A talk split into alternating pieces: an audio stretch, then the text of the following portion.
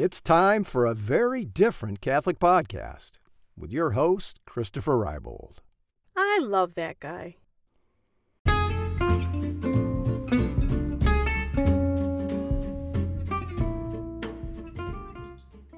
Hello, whoever you are. Welcome. I'm glad you found your way here. This is a very different Catholic podcast with Christopher Rybold, and I'm Chris. This is the place where I talk about all of the cool things that I've learned since returning to the Catholic Church after 30 years away. This episode is titled The Sudarium and the Shroud. In chapter 20 of John's Gospel, we read, He bent down and saw the burial cloths there, but did not go in. This is the kind of reference to the burial cloths we would expect if John were simply describing the scene.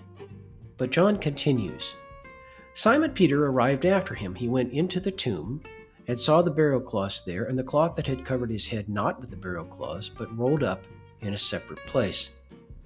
This second, more detailed reference to the burial cloths is a bit odd. The face covering would have been placed in the tomb, but it would have been removed from Jesus' head when he was wrapped in his shroud. John seems to be saying that the burial cloths were right where they were supposed to be, a fact that adds no weight to the claim that Jesus was resurrected. It seems important to him to document that both the burial linen and the face cloth were present, and that he and Peter were both witnesses to this fact. This seems to imply that there was something important about the cloths themselves. I think the time of composition of John's Gospel may offer some insight into what's going on here. John is writing decades after the resurrection. Witnesses have died, memories have faded. People who have grown up in the years since have questions and doubts. And John wants to tell those second and third generation Christians that he and Peter were eyewitnesses to the presence of the burial cloths in the tomb. Why? He doesn't tell us, but he was writing for an audience that wouldn't have needed an explanation. Let's engage in a little informed speculation. I suspect that when John wrote his gospel, the church still had the burial cloth and the face covering in its possession, and that these were regarded as important. However, with the passage of time, doubts regarding their authenticity had arisen that John wanted to address. In 525, a cloth was found in the city of Edessa in what is today eastern Turkey. The cloth was said to bear a miraculous image of Christ's face. This cloth came to be known as the Mandylion, or the icon of Edessa. We also have an 8th century reference to a cloth that bears an image of Christ's body that at the time was kept at a church in Edessa. This suggests to some, including me, that the Mandylion was a whole body image folded to allow for the display of the face. The Mandylion was translated to Constantinople in 944. It disappears from the historical record after the sack of Constantinople in 1204. The Shroud of Turin first appears in the historical record about 150 years later in 1353. The question becomes are the burial linens referenced in the New Testament, the Mandylion found in Edessa, and the Shroud of Turin all the same piece of cloth? The shroud came out of a private family collection. When it turned up, Pope Clement allowed the public exhibition of the shroud, but directed all church officials to refer to it as an icon, which is still the official position of the church today. The church has never declared the shroud to be the burial cloth of Christ. In 1898, a man named Secondo Pia photographed the shroud when he developed his photos, he realized that the image on the shroud is a negative. In 1978, the Shroud of Turin Research Project conducted a thorough scientific analysis of the shroud. They found that the shroud preserves many historically accurate details that are invisible to the naked eye.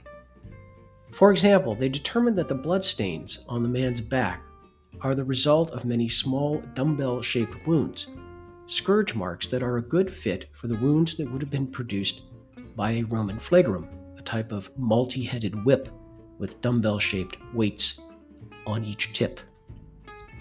They determined that the bloodstains on the shroud are bloodstains, type AB.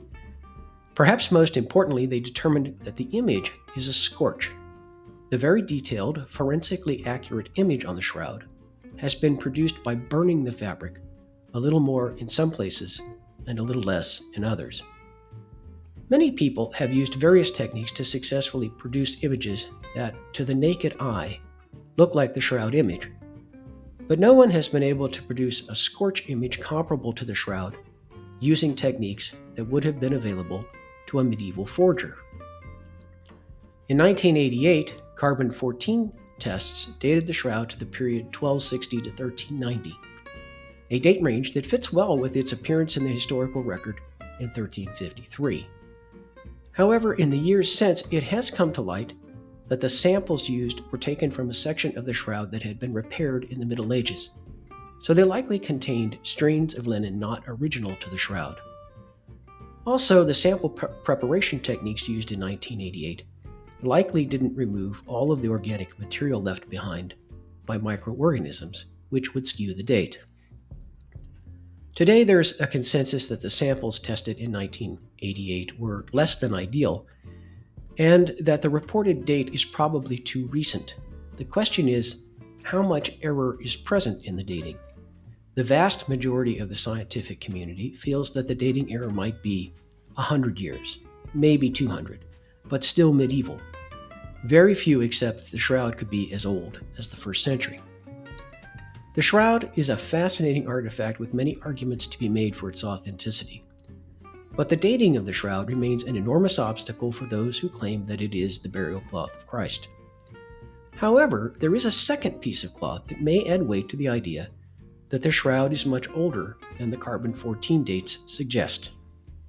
It's called the Sudarium of Oviedo, and it's a blood-stained piece of cloth measuring about 33 by 21 inches kept in the Cathedral of San Salvador in Oviedo, Spain. The sudarium, which is Latin for sweat cloth, is thought to be the cloth that was wrapped around the head of Jesus after he died, as described in John's Gospel. The sudarium has interesting connections to the shroud. The bloodstains are human blood type AB, and the plasma and cellular sediment have separated as they have on the shroud. When configured the way it would have been wrapped around Jesus' head, Computer modeling suggests that the stains on the sudarium match up with the wounds seen on the shroud image. The flow of blood changes directions, indicating that the man was upright when it was first tied over his head, but was laid on his back a short time later. The shroud and the sudarium share the same Z twist weave. They would have been more expensive and less common than other linens. Here's the thing the Sudarium has a documented history that goes back to 570 AD, when it is known to have been in Jerusalem. It was later taken to Egypt and then to Spain as Egyptian Christians fled the advancing uh, Persian army of Khosrau II. It arrived in Cartagena, and after stops in Seville and Toledo, it was translated to Oviedo in 840. The point being that if the Sudarium and the Shroud have a common origin, and the Sudarium is demonstrably much older than the carbon 14 de- dates for the shroud, then the shroud would be much older than the skeptics now claim, possibly old enough to be authentic. I hope you found this episode interesting. For more information about this program, contact information, etc., please head over to a very different Catholic podcast.com. Until next time, have fun with the faith.